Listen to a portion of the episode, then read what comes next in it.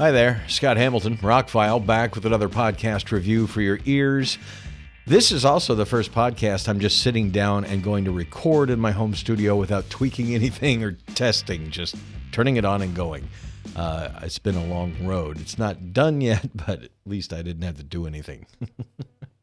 so, we're going to talk about the first episode of The Peripheral.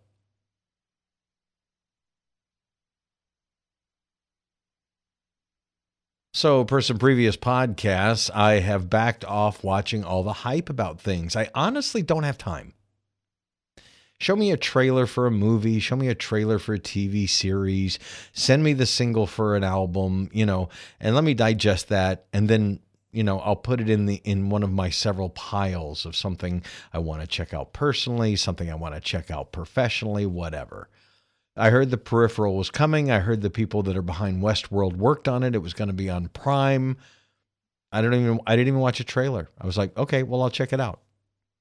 Didn't get hyped, didn't watch any of the interviews. Some stuff came up in my YouTube feed the last couple of days. Everybody was talking about it. And I'm like, I don't I don't I don't want to know anything. I don't I really don't want to get hyped up because sometimes especially with some of these big budget movies, they hype it for a year, and by the time I get there, I get disappointed because nothing could have achieved um, the levels of that the hype raised your expectations to. So I didn't know anything about the peripheral other than one of my friends posted today that. Uh, he's a big William Gibson fan and didn't know why they keep picking short stories like this when he has much greater works. I will tell you what I think it is.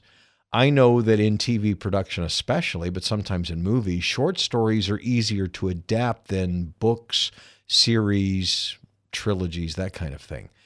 Short stories are much less fleshed out, giving the writers more room, more creative license to do dramatic things. I mean, that's really why it's easier to adapt a short story. It's the the prose is not as verbose. It's not as fleshed out. It's it's a, it's a usually a snapshot more than anything or an idea. So taking a, a good story by a good writer, a, a good short story, and then creating a series about it, they don't have to follow a plot. You know, they can they can begin where the story begins and take it somewhere else. And I think, especially some of the things I've watched lately, like Twelve Monkeys, that those are some of the best series where they take this idea from a movie or a book or whatever, and then they expand on it. They they start and they satisfy that original story and then they go somewhere else. And it's the going somewhere else to me that defines how good the show is. Westworld is a show that was based on basically a Michael Crichton movie. It really, I don't I think it was was it a book first or was that the first one he wrote as a movie? Anyway, they did so much more with that idea over so far the seasons of Westworld on HBO than I could have ever imagined based on that original, arguably smaller story. And hopefully that's what's going to happen here. So I, I knew that it was a William Gibson short story based on something in my feed today. I had not watched a trailer. Well, I saw a bit.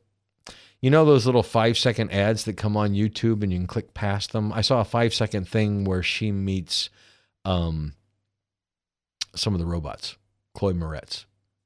And I thought the technology was cool. It reminded me of Westworld. So anyway, I, I was going to watch it sometime.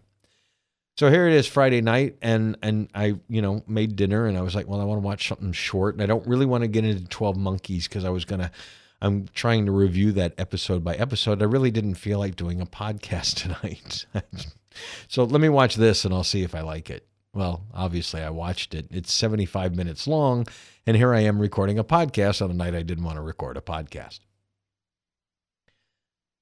The show starts in 2099. It flashes back to 2032. You don't really know why. Chloe Moretz is uh, helping out her brother doing some what appears to be virtual reality kind of stuff, but they're doing missions. So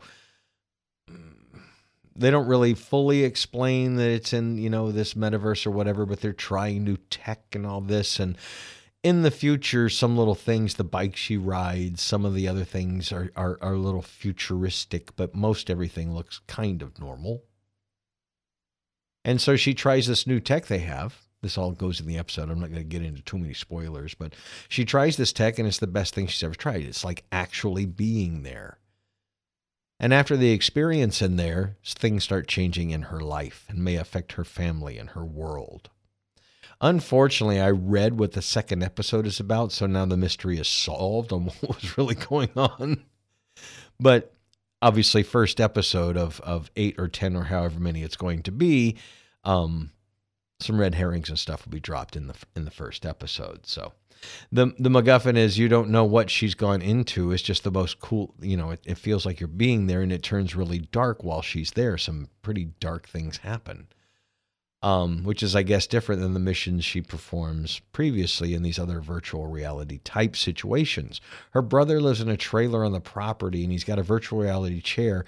This stuff is is plucked right out of Ready Player One.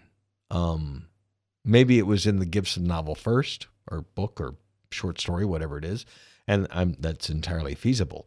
Um, but anyway, I thought that was an interesting synergy there. It, it would be a something a tangible connection to something we already have in our pop culture vernacular about virtual reality and being isolated and like that in a chair in a in a little trailer that um, you know you can kind of isolate your experience instead of being typically in a room or a bedroom or a you know, living room whatever so I thought Chloe Moretz is great in the show. I thought um, all the other characters are in it.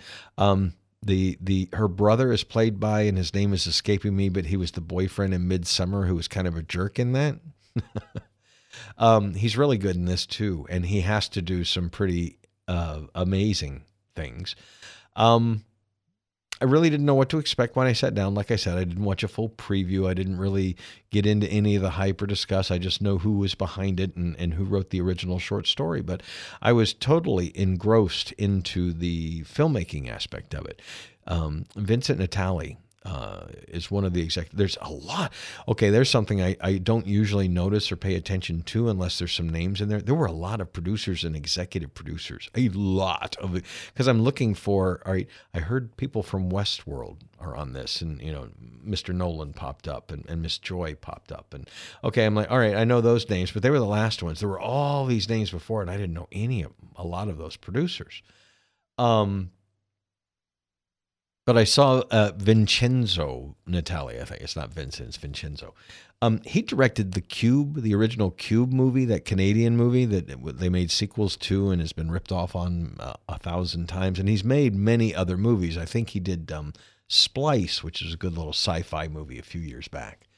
Um, he's been involved in some TV productions and some pretty big stuff. I want to say, um, maybe that uh, carbon whatever show on Netflix. I don't. I, he's been involved in something. I'll have to look it up and put it in the comments or something. But anyway, he was a producer on this and he directed the first episode. And it's got a very hypnotic, almost surreal feel to the filmmaking, the way the camera moves around, the way it, the the opening titles are almost a surrealist painting. And and you almost get a little bit of that in just the way it kind of feels, especially to the characters. When she gets done using this new tech, her world is kind of skewed a little bit, and you're not sure why. I guess it's going to be clear in the second episode based on what I read as the synopsis for the second episode. But by the end of the first episode, you know that the uh, the threat and the mystery is real, and it ends there. And it's 75 minutes, you know that's almost a movie length. I was entertained the whole time. Didn't look at my phone um, finished dinner put the plate up and put my feet up and enjoyed the mystery and the ride. Cannot say a better thing about a tv show. Again when we're getting to 75 minutes though i've mentioned this in another podcast you're almost getting into movie length. But it's it definitely not a movie. It doesn't move at that pace but it doesn't move so slowly that you lose interest I was invested the whole time. I'm interested in learning about this world and the tech where she works is kind of interesting. Kind of involves 3D printers and maybe some kind of teleportation technology. Um, and then what's really going on with this new tech, which we'll explore in the second episode, which I will watch at some point this weekend and follow up with a review, most likely. I don't plan to review TV series episode by episode. I have agreed to do the 12 Monkeys because somebody requested that. And so far, it's been interesting enough each episode to get into each episode. Uh, this could be I mean, Westworld usually is, but I usually just review a season at a time. We'll see what happens. Um, whatever the future holds, we'll find out together. Thanks for listening. I'm Scott Hamilton. I'm Rockfile. Links are below. Thank you for liking, sharing, subscribing. All that stuff is important. The numbers are going up, and thank you so much for that. Um, and spending time with me as I talk about this new TV show on Amazon Prime. I didn't mention that. Have a great day.